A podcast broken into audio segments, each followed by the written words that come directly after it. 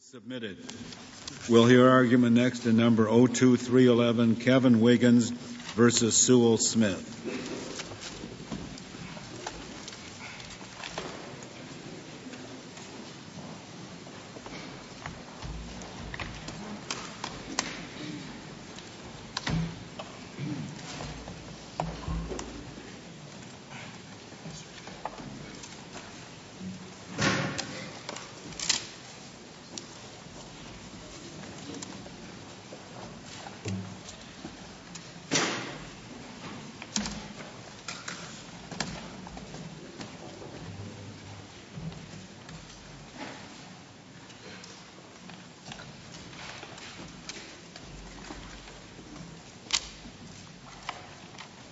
Mr. Verrilli. Mr. Chief Justice, and may it please the Court. Under the clearly established law of Strickland v. Washington, a lawyer's decision about how to defend a client facing a death sentence must be supported either by a thorough investigation or by a reasonable professional judgment supporting limitation on investigation. In this case, the Maryland Court of Appeals and the Fourth Circuit applied that rule in an objectively unreasonable manner. Kevin Wiggins' lawyers did not fulfill what this court described in Williams against Taylor as their obligation under Strickland to investigate thoroughly their client's background, and no reasonable professional judgment in fact supports or could support their failure to do so. Do you think the Williams case is a white horse for you?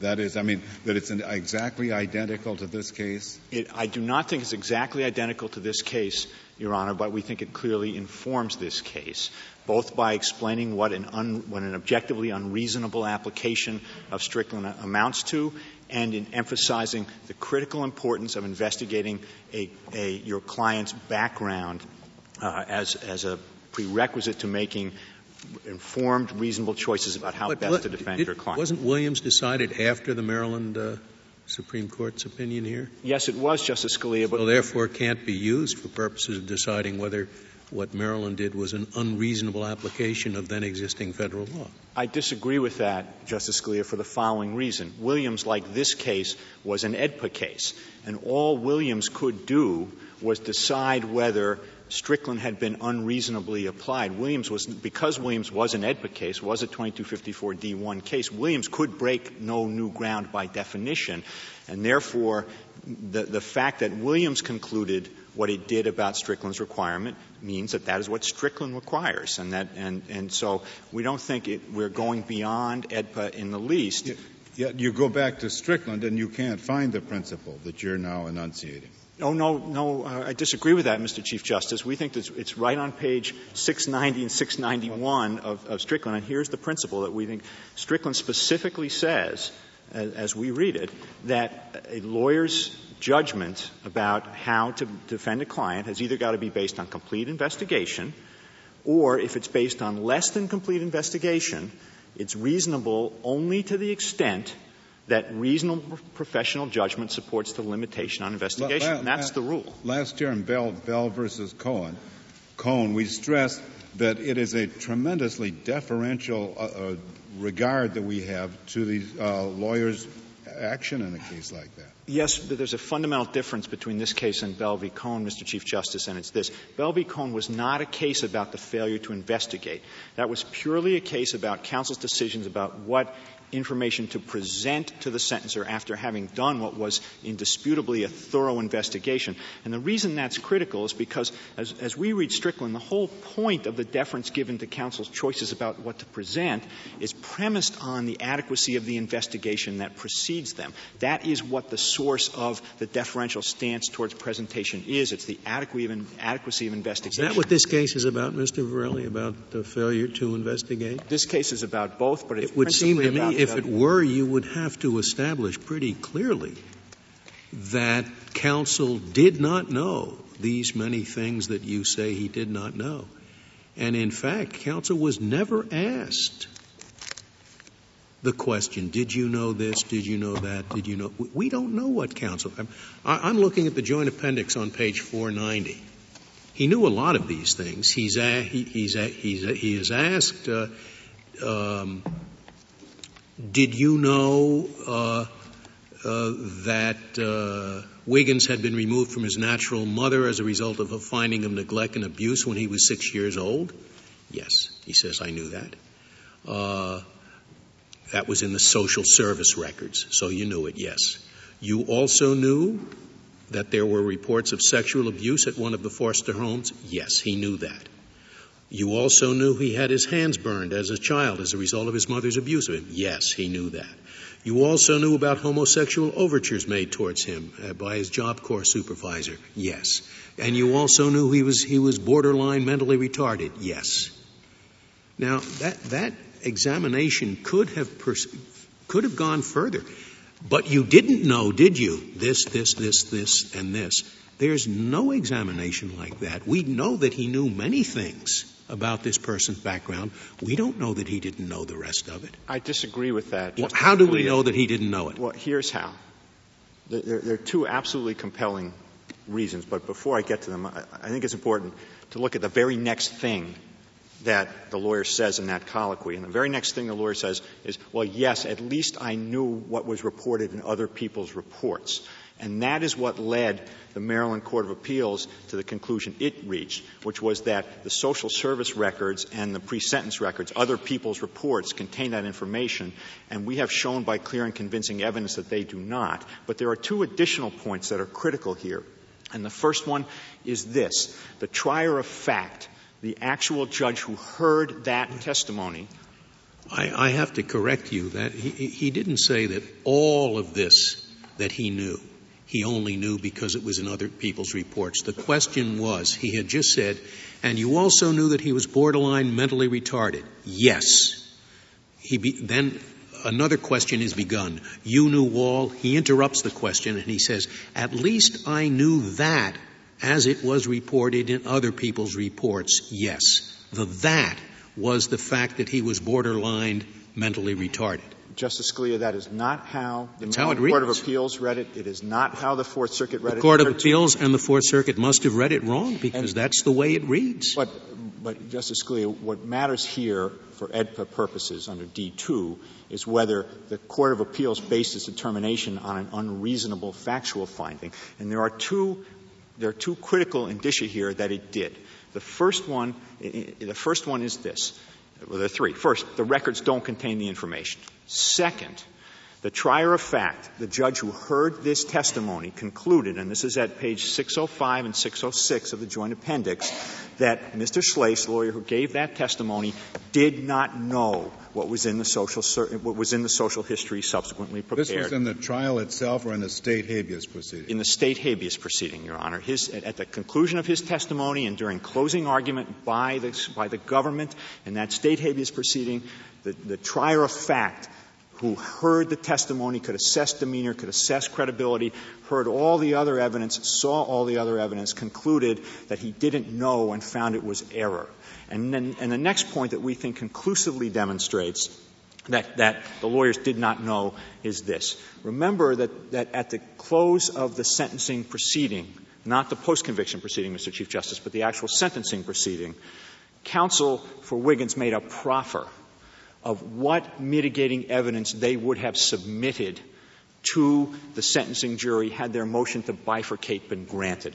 That proffer doesn't mention any of the mitigating evidence that, that we have shown in the social history. It doesn't mention the terrible abuse of the first six years of his life. It doesn't mention the horrible burning incident. It doesn't mention the sexual abuse. It doesn't mention the homelessness. There's no conceivable reason why counsel would have withheld all of that information from its proffer at the conclusion of the sentencing phase of the proceeding if counsel knew that. Oh, the counsel referred to other people's reports and other reports. Um, can we draw any inference from the record that there were some reports other than the uh, the social uh, social services report? Well, I think there was. And, and there pre-sentence and social and social services. Were there any other documents? That... The there is a document which the state has lodged, which indicates that there were transcripts of interviews with family members. Those aren't in the record, but I think the same exact analysis, the same exact inference has to be drawn. If those had included the kind of terrible descriptions of, of abuse, it would have shown up in the psychologist's report because after all what that document shows is the psychologist got those interviews and it would have shown up in the proffer because that is and, the most and the, psych, the psychologist is a social social services report. No that's a separate it's a separate report. that's a separate well, is, that's exactly my, look, there's a document here called lodging and it says Baltimore City Department of Social Services Department 5 now in looking through it briefly I cannot find in it all the references that you say are not in it they are not. I don't think they're there. They are not there. But, but this says other people's reports. And I'm perhaps going to hear in about 20 minutes from now that there could be other reports to which he was referring, which are not in this document, and which might uh, be those other, those other uh, uh, interviews with other people, etc. In other words, I don't want you to sit down. It's, it's one thing if I'm supposed to look at this document and say, did this lawyer investigate the background? And the answer, I think, would be no. But it's quite another thing if he knew all kinds of other things from other sources, namely about the burned hands, all the things you've listed. So I want to be sure. Now you're referring me to one other thing, the proffer. But in respect to the proffer, since I've read the briefs, I suspect I will hear the following. Of course he didn't want to proffer this. His strategic decision was to make the jury think that this man might not have done it. And the more lunatic we make him sound, the more the jury is going to think the opposite. Justice Breyer, let me, or, do it. Uh, let me I suspect I'll hear that because I've read it. Let so me address, like let me address that directly because I think this goes to the essence of why the Maryland Court of Appeals judgment was an unreasonable application of, of the Strickland rule. And it's this. The proffer occurred in the following context. Counsel for Wiggins made a motion to bifurcate the sentencing proceeding so that they could first retry the factual case of eligibility. And then if they lost, they could then put on the full-blown mitigation case. That would have involved the principal issue? Had they uh, right. Bifurcation would have first involved the principalship, and then had principalship been established to the jury's satisfaction, it would have moved to the issue of mitigation. And the, pro- and the trial judge denied that motion. Now, he denied that motion, this is critical, on the first day of the sentencing hearing. So, up to the first day of the sentencing hearing, Kevin Wiggins' lawyer's strategy was obviously to prepare both a principalship case and a mitigation case because they made a motion that was designed to allow them to do precisely that. So there is no conceivable justification for them to have failed to do everything a reasonable lawyer would have done to develop a mitigation case. And they, and the, what the proffer shows, I'm afraid the proffer cannot, Justice Breyer, be justified to explain on the basis that Your Honor described for this reason. The point of the proffer the point of the proffer was to show the judge and to create a record on appeal of what they would have shown had the bifurcation been granted and they could have tried their mitigation case. This proffer was their mitigation case. Yeah, what about the first part, which was Justice Kennedy's part, I think so far, all of our parts, questions, which is when you read just the part that Justice Scalia read to you, and he says it's on the basis of other people's reports, Will the other side concede, or how do we know it's what he's referring to is this document rather than some other set of documents? Well, I think what's critical in that regard is what the Maryland Court of Appeals found, because what AEDPA requires deference to is factual findings made by a state court. And, the, and the factual finding that the Maryland Court of Appeals found, made, is on page 121 of the appendix to the petition in the, in the second paragraph there. It, it says counsel was indeed aware of uh, Wiggins' unfortunate background. They had available to them not only the pre-sentence investigation, but detailed social service records documenting sexual abuse and physical abuse. That is the sum and substance, the total of what the Maryland Court of Appeals said in terms of the facts here. It's the sole factual finding. That factual say, finding. And nothing else? Did it say and nothing else? It said. You're, you're making it as though it was a factual finding that this is all that he knew. Now, they knew that he knew that, but they didn't make the factual finding that he didn't know anything else. The factual, the only factual finding they made, the only, the only, the only thing that supports and explicates the general statement at the outset of that paragraph that they were aware of his unfortunate childhood is the specific factual finding that the social service records documented sexual abuse and documented physical abuse. We've shown by clear and convincing evidence that that finding is wrong.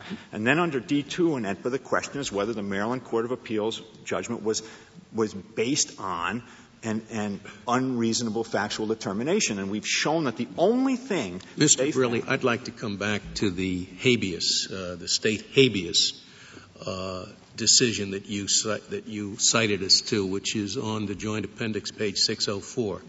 Now, as I understand it, if you're making a claim of failure to investigate, the burden is on you to show that counsel did not know things that he would have learned on investigation. The burden is on you. Uh, as I read this court's decision, what the court is simply saying is, I don't ever remember a death penalty case where there was not a social history done. And so it was simply unthinkable not to have a social history. Then when you go across the page, so therefore, based upon the evidence that I have seen, I'm concluding was error for them not to investigate it because I don't have any information before me to believe that they did not have this information available to them. You see, the context, and I understand what you're saying, but the context of this case is that I have no reason to believe that they did have all of this information. That's not, that's not enough to satisfy your burden. That court would have had to find, I believe that they did not have this information. Not, I just have no reason to believe that they had it. But the, the court should have had to find they did not have this information. It doesn't find that. It just says, I, I have no reason to believe that they had it. Justice Scalia, I disagree. I do not think that is a reasonable reading of what the trial judge well, held. You, you, you, tell me what it means. It says, trial, I have no reason to believe that they did have all of this information. Trial judge said that he was concluding that it was error not to investigate. If they knew the information, it wouldn't have been error not to investigate. No, if, if earlier the, the, the trial judge says, I just don't think I, I don't know any capital, with all due respect, any Justice capital Scalia. case in which a social history wasn't done. With I all due think, he, respect- I think he reversed simply because you're always supposed to do a social. With all due respect, Your Honor, the very sentence that you pointed to said, based on the evidence that I have seen, I'm concluding it was error for them not to investigate it. If they knew the information, he never would have reached that conclusion. No, no and he that's reached completely the conclusion supported by the because proffer. he, he reached the conclusion because he's. Excuse me. He reached the conclusion because he said, I have no reason to believe that they had the information. He never made the finding that they didn't have it. I think that's implicit, Justice Scalia, in his conclusion that it was error not to investigate, and I think it's completely confirmed by the proffer, which didn't include any of this information and for which there would have been absolutely no explanation for its exclusion. Absolutely none whatsoever. So I think with respect to the, to the factual finding that the Maryland Court of Appeals made that the social services records documented abuse and provided the source of his knowledge, that's clearly erroneous. Mr. And you said absolutely no reason why it wouldn't come in if they had it. Why couldn't a counsel for the defense think, if we introduce this, it's going to be subject to cross-examination? And if we look at that social history, we find out that the whole thing is that the def- defendant himself was the source of the information about the horrible sexual abuse he had been exposed to as a child. The jury might find that a person who had been so abused would be full of hate and therefore very likely um, would have had the mental state to carry out this brutal murder that in other words that this kind of information could be a two-edged sword. The jury could infer from it well, he's not fully responsible for his acts or on the other hand that this person was uh, violent, full of hate, and indeed committed this brutal murder? Well, I think, Your Honor, uh, I'm, I'm, going to answer Your Honor's question directly, but I, I, I need a, a, minute to do it. Yes. The question under Strickland, it seems to us, is that once you've concluded that there was a failure to investigate adequately. The question is whether there is a reasonable probability that the outcome would have been different as a result of that failure. And in this case, it seems to me that means that what we, and Strickland also stresses that that is an objective test, that it is not based on the idiosyncrasies of the individual decision makers. It's an objective analysis. And so the question here is whether, had this information been investigated, if it was in the hands of competent counsel, was there a reasonable probability that competent counsel would have used it and introduced it? And then is there a reasonable probability that it would have affected the, the sentencing jury's outcome? And the, the, second half of that analysis seems to us is answered a fortiori by Williams against Taylor. The first half of that analysis seems to us clearly to support relief here because it, as I take Your Honor's question, it's a question of, well, there might be a justification for not submitting this evidence to the jury. Yes, there might. We think in a case like this one, it would be an unreasonable choice not to do so because this evidence has so little of what this court has described in other cases like Burger and Darden as a, a sharp double edge, and it is so powerfully mitigating that we don't think it would have that effect. But we, we respectfully suggest that's not the relevant question. Once you've established deficient performance with respect to investigation, then we shift to the prejudice inquiry, and it's an objective analysis, and so long as there is a reasonable probability that competent counsel would have used this information in combination with the case that they made, then, and there's a reasonable probability that the outcome would have been affected, which I think Williams v. Taylor establishes for us, then we have shown what we need to show to be entitled to relief. Do, do you, what do you think the test is that Williams against Taylor lays down as to determining a, a probability of a different outcome? Well, I think that if I may just draw from Justice O'Connor's concurring opinion with respect to that, if there's an obvious failure on the part of the state court to consider the totality of the record, that's an unreasonable application with respect to prejudice.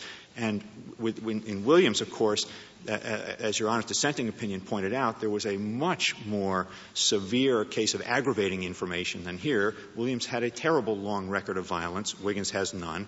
And the mitigating evidence here is even stronger than the mitigating evidence that existed in the Williams case. And so we think it follows directly from Williams that, that, that if you look at whether there's a reasonable probability that the outcome would have been different here on the basis of submitting this evidence, that we think that's a very clear and easy case under the standards that Williams sets. Are, you making any argument that the uh, uh, ruling on the bifurcation motion might also have been different if there had been a proffer of this, or did the judge rule on the bifurcation motion without knowing what the mitigation evidence might be? Factually, Justice Kennedy, it's the latter. The, he ruled on the bifurcation motion at the outset of the is, is, that a common motion in Maryland capital cases to try to bifurcate the sentencing proceeding? At the time it was, and the reason it was, Mr. Chief Justice, is because sometime shortly before this case was tried in Baltimore County, another Baltimore County judge had allowed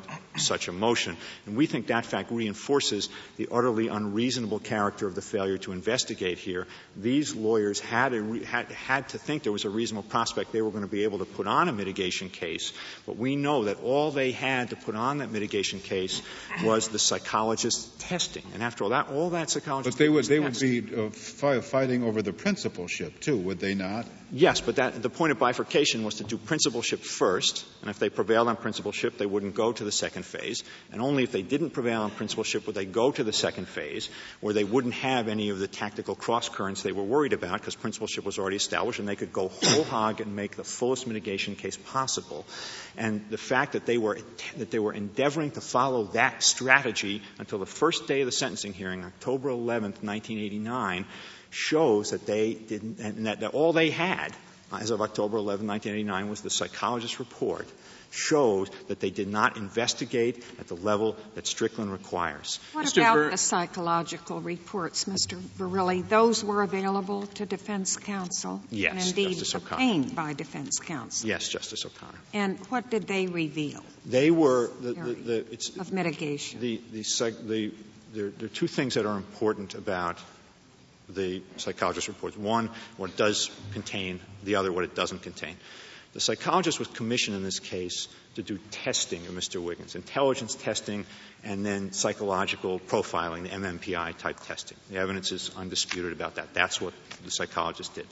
The thing that's significant about what was discovered was the fact that Mr. Wiggins was a borderline intelligence, which seems to us quite relevant and, entirely consistent, would have been entirely consistent, even absent bifurcation, to use that evidence to, uh, in addition to an effort to disprove principalship, because the borderline intelligence would easily and strongly have supported the conclusion that Mr. Wiggins was an accomplice and not a principal. But the thing it doesn't show is any of the history of abuse. And that's because the psychologist wasn't commissioned to do that. They didn't do what they needed to do here, which was to do the social history. The evidence is clear that it was routine practice in these public defenders' office to do the social history. They admitted that. The evidence is clear, and the, public defenders admitted it, that funds were available for that purpose. They just didn't do it. They just dropped the ball on this. They didn't do what all the lawyers in their office did routinely. They didn't do what the state post-conviction trial judge said he had never seen not done, which is prepare this social history. Mr. Mr. Verrilli, is, the, is there any evidence one way or the other as to whether defense counsel simply sat down with the defendant and said, tell us about your background and what has happened to you in your life. Is there any evidence one way or the other about that? There is not. There is not. But it wouldn't be a surprise, Justice Souter, that even if an interview like that occurred, that the defendant would not have revealed it. That it's very difficult to get this kind of a, a, a history of, of, horrible personal abuse out of a defendant. It very often requires a professional to do it. That is why, that's the very reason why uh, the uh, social workers are brought in to do the kinds of social histories as a, as a routine matter, and it wasn't done here. If there are no further questions, I'd like to reserve my remaining time. Very well, Mr. Verrilli. Uh, Mr. Bair. Mr. Chief Justice, and may it please the Court. I'd like to first start with a correction in the factual record in this case. Counsel for petitioner has, re, re, re, uh, has referred the court to JA 605 and 606, and indeed that was a comment made by the post-conviction court during the state post-conviction proceedings. However, that was an oral comment from the bench in April of 1994 the post-conviction court's written opinion did not issue until 1997. And in the post-conviction written opinion, it was a 257 page written opinion. And that written opinion basically countermanded and superseded and disavowed the statements that are on page uh, JA 605 and 606. If you look to uh, page 137A, of the appendix to the petition for writ of certiorari. That is where you have the excerpt from 137A, Your Honor. That is where you have the excerpt from the state habeas, state post conviction court's written opinion. And if you look at footnote 261 on that page. These are footnotes in the state court's opinion or footnotes in the, in the appendix? This is in this, these are uh, footnotes in the state uh, post-conviction court's opinion. It was, as I said, a very lengthy opinion and had several hundred footnotes as well as 257 pages. By the time the post-conviction court rendered its final decision, its written decision, it had the transcripts from the post-conviction proceeding. And, and as you may recall, the post-conviction proceeding lasted five months. Testimony was taken over seven days in a five-month post-conviction uh, hearing. That footnote 261 is the transcript that Justice Scalia was referring to, which is on JA 490 and 491. So this is the testimony that the post-conviction court used to make its fact finding. And in its fact finding, it said Schlaich had more information than appeared in the PSI report. I would go back to what was uh, said earlier. There were several sources of the information for trial counsel. In fact, I would, I would tally them up to be six different sources. Uh, you had, obviously, the DSS reports, the lodge material that Justice Breyer referred to, 220 pages of social background, educational background, medical background, because petitioner was in foster care from when he was about six years old to when he was. Just get one thing straight on the, the long footnote that you quote. They end up saying you, you knew all this and you did not get a social history. Do you think it was a, competent counsel would have gotten a social history or not, knowing what he said he knew? I think he got a he, he got a social history in a different way, Your Honor. He didn't hire a forensic social worker. Instead, he obtained lengthy DSS reports, hired a psychologist, hired a criminologist, talked to family members, talked to the client. He didn't do it in the way that, that, that counsel now says it should have been done. And but, is, is the way that counsel says it should have been done the way that lawyers typically do it in, in Maryland? I think they do it in different ways, Your Honor. I think, I think sometimes they use forensic social workers, sometimes they use psychologists. They're wrong to tell us that they normally use social workers. Is that right? I think that's, that's what his representation was that this case is unique because every other member of the defense bar routinely gets a social history. You, is that right or wrong? I think it's wrong. I think it's wrong, Your Honor. I think that lawyers in Maryland use psychiatrists, they use uh, psychologists, they use social workers, they use combinations thereof. But, but he didn't use any of these. Pardon me? He didn't use any of those. He, he used a psychologist and he used a criminologist. And he obtained very lengthy DSS records. But if it, the DSS records that he obtained, are they all in the lodging or are there some yes. other ones? They're all no, in the they're lodging. All, they're all in the lodging. Okay. Now, if, if, uh, if it's five months, took five months, they went into this in great care, you've given us the lodging, I've looked through the lodging, my law clerk more thoroughly, I can't find a word about the sexual abuse. I can't find a word about the frightful things that he. and one, I did find where it said uh, for uh, uh, when he was taken from his mother at age six. It's true that the mother hadn't fed him for two days. All right, that's there, but none of this other stuff is there. And and indeed, if he had looked at any of the for anywhere for this other stuff, where would he have looked? Why wasn't that in the record, which took five months, if in fact he looked? Why was there no more reference to it than an ambiguous statement where he seems to refer to the lodging? Your Honor, a couple of, couple of points to be made. First of all, I, I agree, and I think we stated in our brief, there is no specific reference to sexual abuse in those in, in, the, in the lodging. And that's actually, to me, that's the most serious thing there is. I mean, in terms of shaping uh, an individual who could later turn out uh, the way that some have turned out. And, and there is, it was horrible in this case. And, and there's absolutely no reference whatsoever that I can find that suggests that this lawyer even knew about it. Well, there is, Your Honor. That, that goes back to JA 490 and 490. He said he knew about the, it. The lawyer sp- explicitly testified that he knew of it. And what was, that's why I want to know, since, since that statement, the two pages out of five months, when I read them, people can characterize them differently, but it seemed to me ambiguous. And the written reports could have easily referred to what I call the lodging.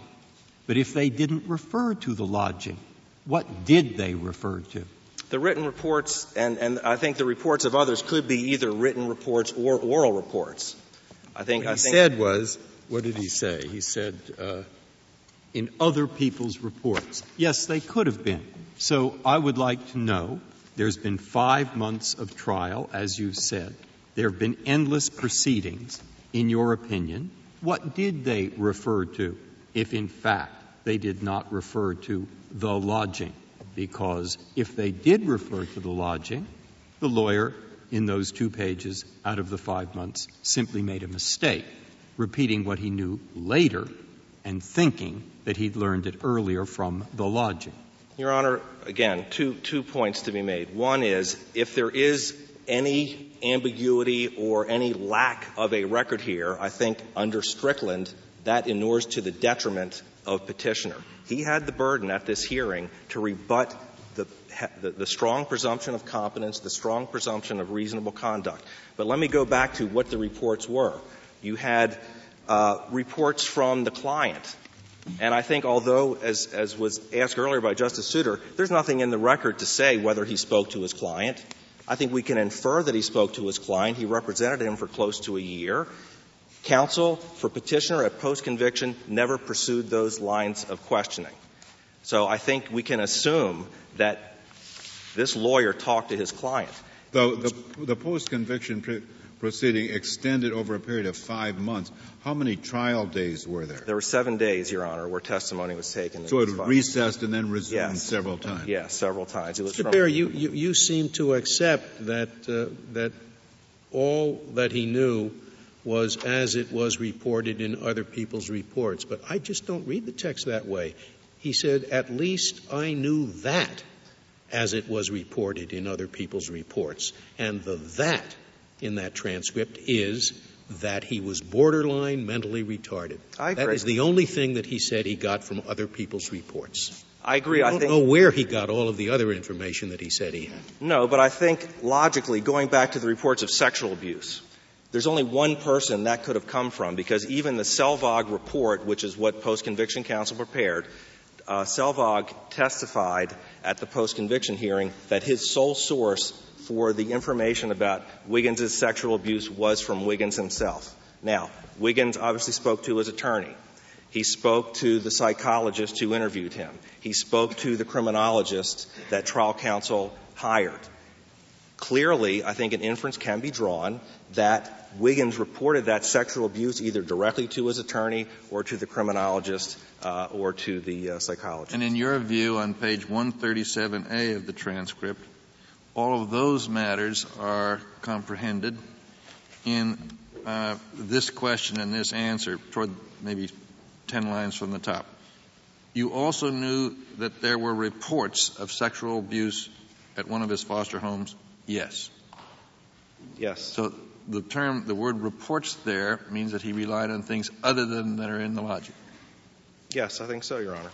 To your knowledge, and this is quite important to me, I'm just trying to find out what the under, if they were not referring to the lodging, which contains the reports, if they were not referring to that document, they must have been referring to, or they were referring to, uh, uh, Wiggins' own statements. Either Wiggins' own statements or the reports of the other experts in the case. Other experts in the case Right, who there was- gotten them from From Wiggins. after the trial was over. No, no, Your Honor. Before, before. the- the- this was all going on. That's the criminologist yes, the. Uh, yes. And those reports were prepared before trial or between trial and sentencing. There was a two and a half month postponement between the time of this trial and the time of the sentencing. So the words other people's reports could have meant uh, Wiggins told me, or an expert whom I hired who talked to Wiggins told me. Yes. Yes. Okay. Or I guess the That, only, the that only he other was possi- mentally retarded. It only goes to whether he was mentally retarded. Yes, I'm yes. puzzled about another thing. the only other- Do those reports refer to sexual abuse? Pardon me, Your Honor? Do those reports refer to sexual abuse? The only report that refers to sexual abuse, now, the only written report that refers to sexual abuse is the Selvog report. The, the, the, the Selvog report was the one done by the social worker during uh, post-conviction by, by post-conviction counsel. The psychologist report was an oral report, so we don't really know uh, exactly what he knew because there, that was never reduced to writing. Well, Just- I'm still puzzled. Were, were there any written reports available to the lawyer that referred to sexual rebu- abuse that we know about? No. So then when he said, you know, all, that there were reports of sexual abuse at one of his foster homes, he was wrong. No, I think he, he was referring to, he, he could have been referring to reports of Wiggins himself. Oh, oh I see what you're Oral reports. You're- Oral that- reports. That, word Yes. reports does not mean written reports. I don't think it has to refer to written reports, Your Honor. The only, just to follow up with Justice Breyer's, the, the, the only other report was the pre-sentence investigation. That was the other uh, written report that was available to counsel. No, No. no. Well, I mean, what's worrying me, obviously, is we're, we're turning an awful lot here on this word, other reports, which came in a fairly long hearing and which would normally be taken as referring to written reports, though it doesn't say that. And, and I'm, that makes me uh, concerned. I'm not sure where to go with it. Well, I think two points, Your Honor. One, counsel did testify, and it was undisputed. It was never in any way negated uh, through cross examination or any other uh, vehicle that he knew of sexual abuse. In fact, he specifically answered the question, the more specific sexual abuse question, I knew about the Job Corps uh, overture. So those answers are unequivocal, and they stand in the record yes, unchallenged. but that's troubling because the Job Corps um, overture is, is is quite mild compared to the, the, the re- repeated days, months on end, physical abuse suffered at the hands of the stepfather. I agree. And it seems to me that uh, this. Well, I'll ask you: Does this permit us to make the inference that if he had known this, he would have brought it out? I think. It's just very difficult to see why he would not have. Well, I think he made a, a reasonable tactical decision. That to the tactical. I think he made a reasonable tactical decision. He had a, a powerful case. Under Maryland law, the jury had to find unanimously and beyond a reasonable doubt that Wiggins was the principal, that is, the actual killer in this case. They also had to find unanimously and beyond a reasonable doubt that the murder and the robbery occurred at the same time. And there was evidence in this case. This was a very unusual situation in that it wasn't even clear whether the robbery occurred simultaneously with the murder. There was a, there was a, a, a, a huge dispute at trial and at sentencing over when Miss Lacs was killed because her body was discovered on a Saturday. Wiggins was in possession of Mr. her car. May I ask, did counsel during the, the uh, sentencing hearing come up with a theory as to what happened other than that his client was the killer?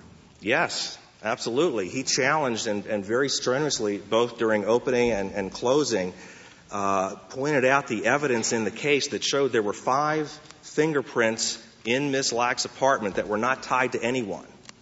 Uh, there was a hat, just a, some sort of a baseball hat that was in the apartment. But did he did he suggest who they might have belonged to? Did he come up with a theory? No, I don't. I don't think there was any particular person uh, who was uh, another suspect. He didn't was, suggest that the man that lived downstairs might have been involved. No, and that that was never challenged as part of any ineffective assistance of counsel uh, in these proceedings. Mr. Bair, what, what do you respond to opposing counsel's argument that uh, um, it doesn't matter because you didn't know until the eve of trial that you wouldn't have had a bifurcated proceeding, so you should have been doing this research uh, Um, in contemplation of a bifurcated proceeding? Well, Your Honor, first of all, of course, our position is they were doing it. They had, as, as I said, lots of information. They were doing it. They were, they were keeping that option open. But another answer, Your Honor, is the evidence would not have been put on. The more evidence that, that actually came out in the, in, you know, the, the proceedings, the details that we've now learned of through the Selvog report, they are so double edged. They are so potentially harmful, particularly in the context of this case. Between the Selvog report and the lodge materials, the DSS records, the, the jury would have heard not just that Kevin Wiggins was uh, ha- had been in foster care and had a clean record, which is all they did here. In addition, if those records had come in, they would have heard that he hated his biological mother, that he was in fights with other foster uh, children, that he had once stolen some gasoline and tried to set fire to, to a building, uh, that he had uh, uh, a disturbed All goes personality. To why they wouldn't put it in, but why didn't they put any of this in the proffer at the, at, to there, the judge at the there was there was no need to, Your Honor. There's there's no need under Maryland law to give a detailed proffer. They, they, they did not want to tip off uh, the other side as to any potential things that might be negative to their client. Uh, and again, to the degree that we don't know about the details, it, it inures to the detriment of Wiggins. It was his burden to bring out all of this evidence, and he didn't do it. Does, does the strength of the mitigating evidence have anything to do with whether a bifurcated proceeding is allowed? No. Would they have been more likely to get the bifurcated proceeding if they had come up with a lot of information about his childhood and so forth? I don't believe so, Your Honor. Uh, of course, I think it was the, it was the trial court's discretion. I think it was just a, a, this was back in 1989. There wasn't a lot of definitive law on it at the time. Since then, the Maryland Court of Appeals has said absolutely was, not. Was there a transcript of that hearing? He, he just said, "I want a bifurcated hearing," and sat down, or did he say, "I want a bifurcated hearing because"? There's going to be very substantial mitigating evidence, and I want the jury to consider that separately. Uh, what did he, do we, we have a transcript of what he said here? I think we do have a transcript, Your Honor, and, and my recollection is that there was uh, a, a short discussion of it, not, not a detailed discussion of it. No, but if he had been in a position to make a strong proffer, why wouldn't he have made it? His case for a bifurcated hearing would have been stronger if he had had a strong proffer, wouldn't it have been? It would have been stronger, Your Honor, but I think in all likelihood, if you look, if you look at the Maryland uh, sentencing law, it contemplates it. As I said, the Court of Appeals of Maryland has since held definitively. In fact, in the direct appeal in this case, in the Wiggins case itself on direct appeal, they have held that the Maryland sentencing procedure in capital cases requires that the jury go through certain steps, and those steps all have to be done at a unitary hearing. Obviously, there's a bifurcated guilt, innocence, and sentence. Well, obviously, the, the defense counsel didn't know until the motion was made and ruled upon for a bifurcated hearing whether the judge would grant it. And there's no uh, reason, presumably, that defense counsel should not have investigated the mitigating circumstances pending that ruling. I agree. And yet we don't have a clear understanding of what he knew. And in fact, did not defense counsel tell the jury for sentencing that they would be hearing evidence about the defendant's background? They, they at did. sentencing, and then nothing was put on. No, not, not really, Your I Honor. mean, what, what is the jury to make of that? It's so odd. No, I don't, I don't think so, Justice O'Connor. I think, I think what counsel did is if you look at the essence of the, the, the approach at sentencing, clearly it was we're contesting principalship. There was one comment about you're going to hear what a tough life he had. Now, that was done, I think, for a couple of reasons. One is the counsel knew that uh, petitioner could allocute and probably would allocute personally to, to the, uh, the jury. They also knew that there was going to be a criminologist who was going to testify because the jury knew there was only two uh, choices for this man, either life or death. That was, that, and life without parole. But they knew it was either life or life without parole or death. And they were also putting on evidence by a criminologist that would show that Wiggins would adjust well to a life sentence. So I think they, they also knew that the, that the pre-sentence report. Thank you, Mr. Thank Baird. you, Your Honor. Uh, Mr. Himmelfarb, we'll hear from you.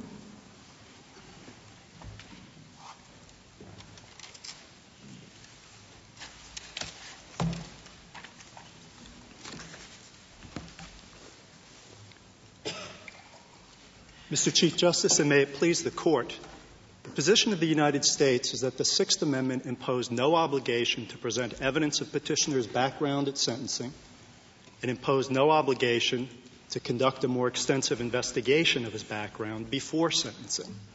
Those conclusions follow from a straightforward application of Strickland versus Washington, which judges attorney performance by a single standard, whether it was reasonable under all the circumstances of the case.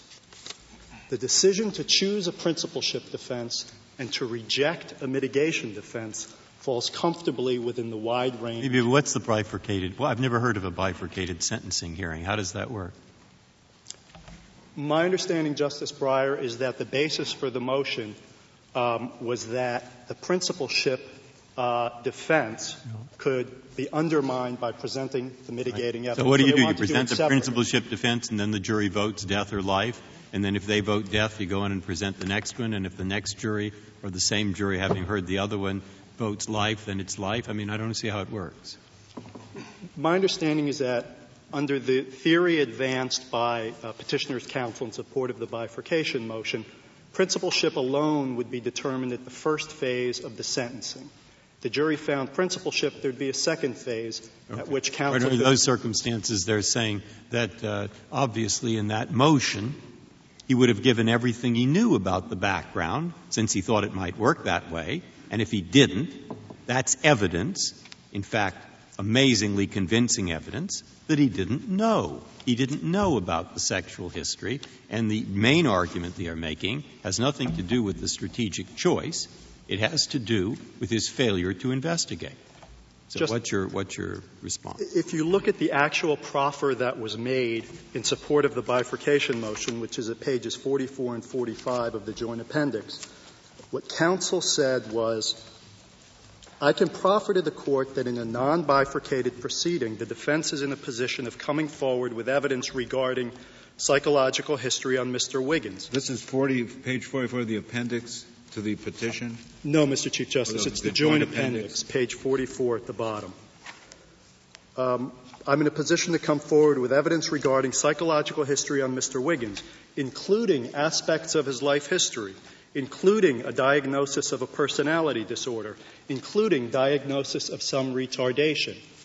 So, So he says nothing whatsoever about the most frightful sexual abuse, about having the mother who did all the things that uh, this one particularly did, not feeding them, burning their hands on the stove, etc. I won't list it, but I just don't see anything in the thing you've just read that suggests that he knew a single thing about that. well, it's true it was a general proffer rather than a highly Yes, and so their proffer. point is, obviously, if he'd known about it, he would have said something.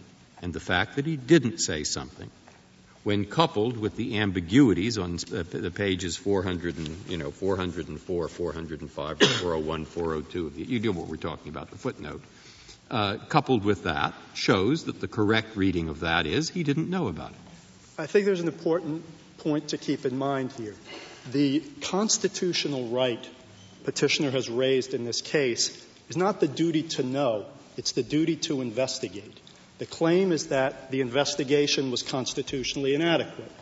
And the other important thing to keep in mind is that there is significant evidence in the record that a significant investigation was done, an investigation which we think is constitutionally adequate. Mr. Himmelfarb, that connection is something I'd like you to set me straight on.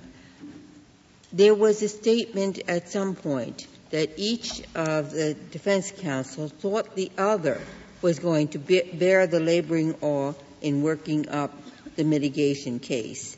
Now, it seems to me that each one thought the other was doing it and the other wasn't doing it. That would be ineffective representation if each one thought the other was investigating and it turned out neither investigated. I agree that would be problematic, but I don't think the record bears that suggestion out. Again, going to the So joint where, where do I get that notion from that each one thought the other was principally responsible for working up the mitigation case? Petitioner makes that argument in his brief, and there are record cites to support it, but we don't think the record cites do, in fact, support the notion that each counsel thought the other was responsible for investigating the mitigation case. There were two lawyers, Schlaich and Nethercott. At page 485 of the joint appendix, Schlaich testified that after he left the Baltimore County Public Defender's Office and went to another office, from that point forward, his co-counsel, Ms. Nethercott, did most of the mitigation preparation with his guidance. Then Ms. Nethercott testified at the post-conviction hearing as well, and her testimony was that she had no responsibility for retaining experts, that that was Schlaich's responsibility. So I think that's a far cry from testimony by either that only the other one had responsibility for preparing the mitigation case. Each one was testifying about his or her particular responsibilities. Yes, but at the page you refer to, he said when he asked what he did in basic in mitigation, he said, "Well, basically, what we did in mitigation was attempt to retry the factual case and try to convince a jury on the principalship issue." That doesn't sound like the kind of mitigation we're talking about. Well, that's right, Justice Stevens. Um, it remains the case, though, that a substantial amount of investigation was done. That testimony. But this part of the transcript certainly doesn't support that proposition. That's well, the part you called our attention. In, in fairness to Mr. Schlaich, I think he was interpreting the question to mean what was your defense at sentencing, not so much what was your That's mitigation. right. So this part does not support the, the proposition that he did any mitigating research himself or with the other person. He's talking about the principalship issue. I was just responding to Justice Ginsburg's question about whether it was true that each one testified that the other was responsible for the investigation. My only point is that I don't think the record bears out that suggestion in petitioner's brief. But it also doesn't show that there was substantial investigation, which is what you went on to say, and I don't think it's supported. I, I do, uh, Justice Kennedy. The investigation that was done in this case by trial counsel was not materially different from the investigation that was done by post-conviction counsel. It was trial counsel, after all, who obtained the social services records that documented a history of neglect. Trial counsel directed public defender investigators to go out and interview petitioner's family members, which they did. trial counsel hired a psychologist to conduct clinical interviews of petitioner, which were done. Um, really, the only difference between what trial counsel did and what post-conviction counsel did was that post-conviction counsel hired a social worker, a so-called mitigation specialist, who supervised the investigation and pulled the information together in a report. But we're talking here about whether there is a constitutional deficiency in the investigation and any difference in the two investigations, which is really the fact that the social worker was there in the one but not the other, we think can't have constitutional significance. Um, I do want to say a little bit about the duty to present uh, claim because most of the focus in the argument has been on the question of the uh, duty to investigate. We think um, that the principal defense was reasonable, both because a finding of no principalship would have been an absolute bar to imposition of the death penalty, and because the principalship case that the state put on here was so weak. Um, we also think it was reasonable not to present a mitigation defense, either in addition to the principalship defense or instead of it. It was reasonable not to present it in addition to the principal defense because it had a, a very uh, serious possibility of undermining it. It was reasonable not to present it instead of the principalship defense because mitigating evidence um, is just that. It's evidence that would be weighed against aggravating circumstances. It might or might not lead to a sentence of death. A finding of no principalship is a categorical bar to imposition of the death penalty. If a single juror harbored a reasonable doubt about whether petitioner had carried out the killing himself, it would be obligated to return a verdict of life. But presumably, the the determination um, of the facts about the murder was made in the trial when he was determined guilty or innocent, and they found him guilty. And so to try to redetermine that at sentencing and not to offer any evidence in mitigation, do you think we can say that's reasonable? Absolutely. There were two different issues. Uh, one, one, issue at the guilt phase, one issue at the sentencing, as far as the uh, as far as petitioner's role is concerned. He was charged with first degree murder. As the jury was instructed, a conviction of first degree murder does not necessarily encompass a finding of principalship, a finding that petitioner himself had carried out the killing. So it was perfectly understandable that uh, petitioner's counsel would think that uh, contesting principalship at sentencing would be a reasonable strategy. Thank you, Mr. Himmelfarb. Mr. Verrilli, you have four minutes remaining. Thank you, Mr. Chief Justice. I'd like to clarify the question, the facts surrounding the proffer, because it's very important to understand how this unfolded. Counsel for Wiggins made a motion. That motion was argued on October 11th, 1989, and denied at that time, the first day of the sentencing hearing. But the proffer was not made at that time what, uh, what uh, counsel for my friend in the United States uh, described was what Mr. Schlaich said he would proffer if he had to proffer. He made the actual proffer at the end of the sentencing proceeding, and it can be found at pages, I think, 349 to 51 of the 348 to 51 of the joint appendix, and there's a lengthy proffer there of what he would have shown had he uh, been able to put on his mitigation case in the, in the uh, method he wanted to.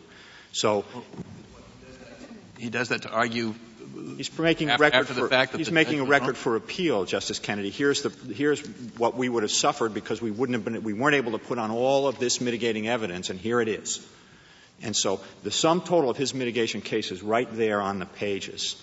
He's described what it is, and it contains nothing about the horrible abuse that this boy suffered. Nothing.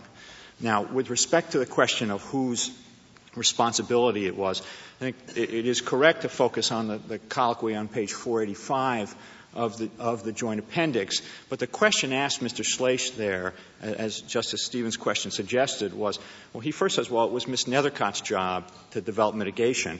And then the question put to him is, what guidance did you give her? Obviously about how to develop the mitigation case. And he says, well, what we decided to do was retry the factual case. That's, the, that's what he says he gave as guidance with respect to developing the mitigation case. So it's, it's, it's completely clear that this was neglect, that they just dropped the ball. Now, with respect to what they actually did at the sentencing proceeding, picking up on Justice O'Connor's questions, I think this is critical as well. Remember, eh, the, the Strickland says no hindsight. But that's an argument that works against the government in this case. Because what these lawyers actually did was in opening statement invite the jury specifically to consider not only the facts of the crime, but, quote, who this person is. Said they would hear he had a difficult life. And then they didn't deliver on that promise. But not only that, Dr. Johnson, the, the criminologist, got up and testified, well, yes, violent people do tend to adjust well in prison. Well, that's not focusing on principalship. That, once again, is inviting the jury beyond principalship into the mitigation inquiry and giving them some reason to, to mitigate. But of course, omitting all of the extraordinarily powerful reasons to mitigate that the social history shows. And then third, there was, as a matter of law in Maryland, a pre-sentence report that had to go to the jury, and there was nothing that Wiggins lawyers could do to stop that. And that pre-sentence report gave a highly misleading and negative portrayal of Wiggins' background, and the, what, the effect of what these lawyers did was to leave that unrebutted, further damaging Wiggins' prospects, further ensuring that he was going to get a death sentence. Now, if I could conclude by just uh, uh, reminding this court that very recently in the Miller-El case, this court said even in the context of federal habeas, the deferential review of federal habeas, there's a difference between deference and abdication. And what my friends on the other side are asking for here is the latter. They are asking for abdication. They are asking this court to uphold a judgment even though the only factual finding the Maryland Court of Appeals made was wrong by clear and convincing evidence. And even though that proffer demonstrates that Wiggins lawyers did not do the work necessary and did not know the powerful mitigation case that could have been made to save this man's life. Thank you. Thank you, Mr. Verrilli. The case is submitted. The Honorable Court is now adjourned until tomorrow at 10 o'clock.